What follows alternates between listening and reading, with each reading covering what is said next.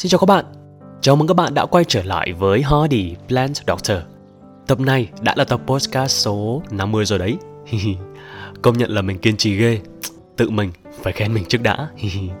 Các bạn còn nghe là mình vẫn còn làm. Và mỗi lần các bạn bảo nghe podcast của mình cho dễ ngủ Thì mình cảm thấy rất là vui. Vui thật nha. Vì ít nhất mình đã làm được một điều gì đó có ích cho các bạn. Tập này mình sẽ kể cho các bạn nghe một câu chuyện mang tên Câu chuyện của cây. Chúng ta cùng bắt đầu nhé. Trong chuyến đi thăm vườn cam ở Hòa Bình vừa rồi Trong lúc dạo quanh vườn Tôi và cây trong vườn đã có cuộc trò chuyện như sau. Tôi hỏi Chào cây, trông cậu có vẻ buồn Có chuyện gì à? Cây trả lời Vâng, tớ buồn vì ông chủ không hiểu tớ. Tôi lại tiếp tục hỏi Mình thấy cậu vẫn xanh tốt chịu quả mà.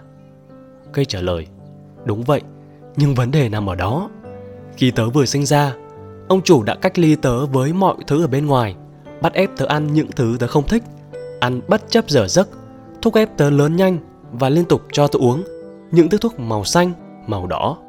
Nhiều lúc trộm nhìn sang vườn bên cạnh Thấy mấy cô bạn bên kia tự lập biết bao Tự mình kiếm ăn Bạn bè nhiều vô kể Từ cây cỏ cho đến côn trùng ếch nhái, run dế cuộc sống thật phong phú. Trông cô ấy cơ thể tuy nhỏ nhắn nhưng lại săn chắc, nhìn mà phát thèm. Cậu biết không, hàng ngày ông chủ ra vườn và luôn nói mau lớn để tao thu tiền về. Tớ buồn biết chừng nào, khi tớ chỉ là công cụ kiếm tiền. Và một ngày đẹp trời, tớ trộm nghe lời thì thầm của ông chủ vườn bên, gắng tự lập, cứ tự tin thể hiện mình, sống đúng với lứa tuổi, cố lên nhé. Ôi, tớ ao ước. Cậu biết không, Ông chủ bắt ép tớ lấy chồng sớm, bắt tớ sinh con sớm. Cuộc sống luôn nằm trong sự sắp đặt. Tớ buồn lắm cậu ạ. Chưa dừng lại ở đó, ông chủ bắt ép tớ để vào vụ nghịch. Tớ oằn mình đau đớn. Chẳng những thế, ông ấy còn bắt những đứa con của tớ phải lớn nhanh như thổi. Vì thế mà tớ cố gắng hút thật nhiều nước.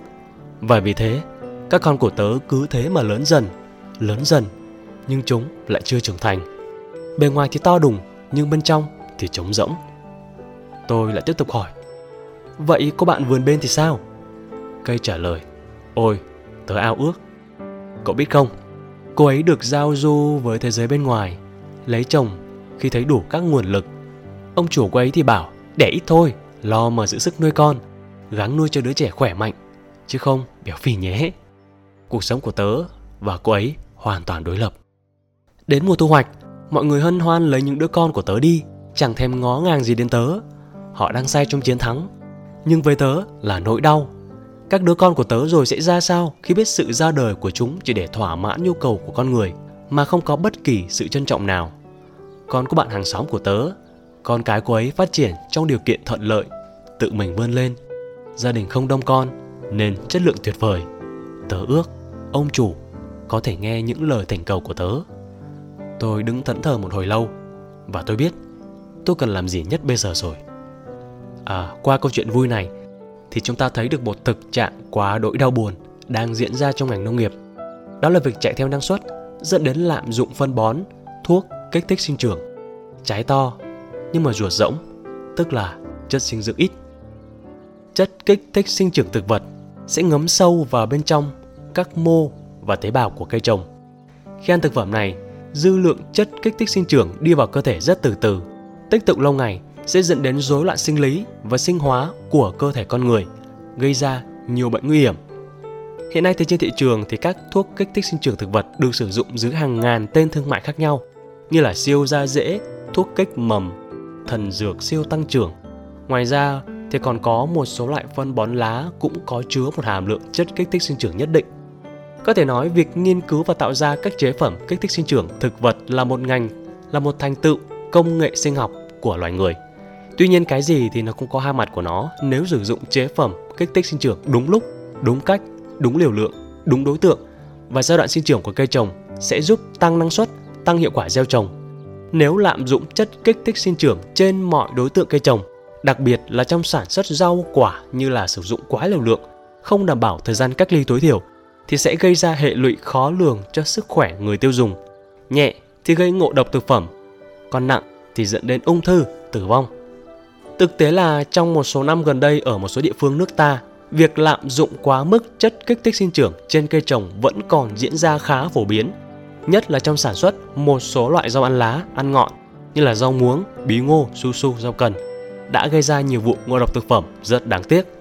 Hầu hết thì các loại thuốc kích thích sinh trưởng người dân hay dùng là phun, ngâm rau quả hoặc là các chất điều tiết sinh trưởng khác trong dấm trái cây đều có nguồn gốc nhập lậu từ Trung Quốc.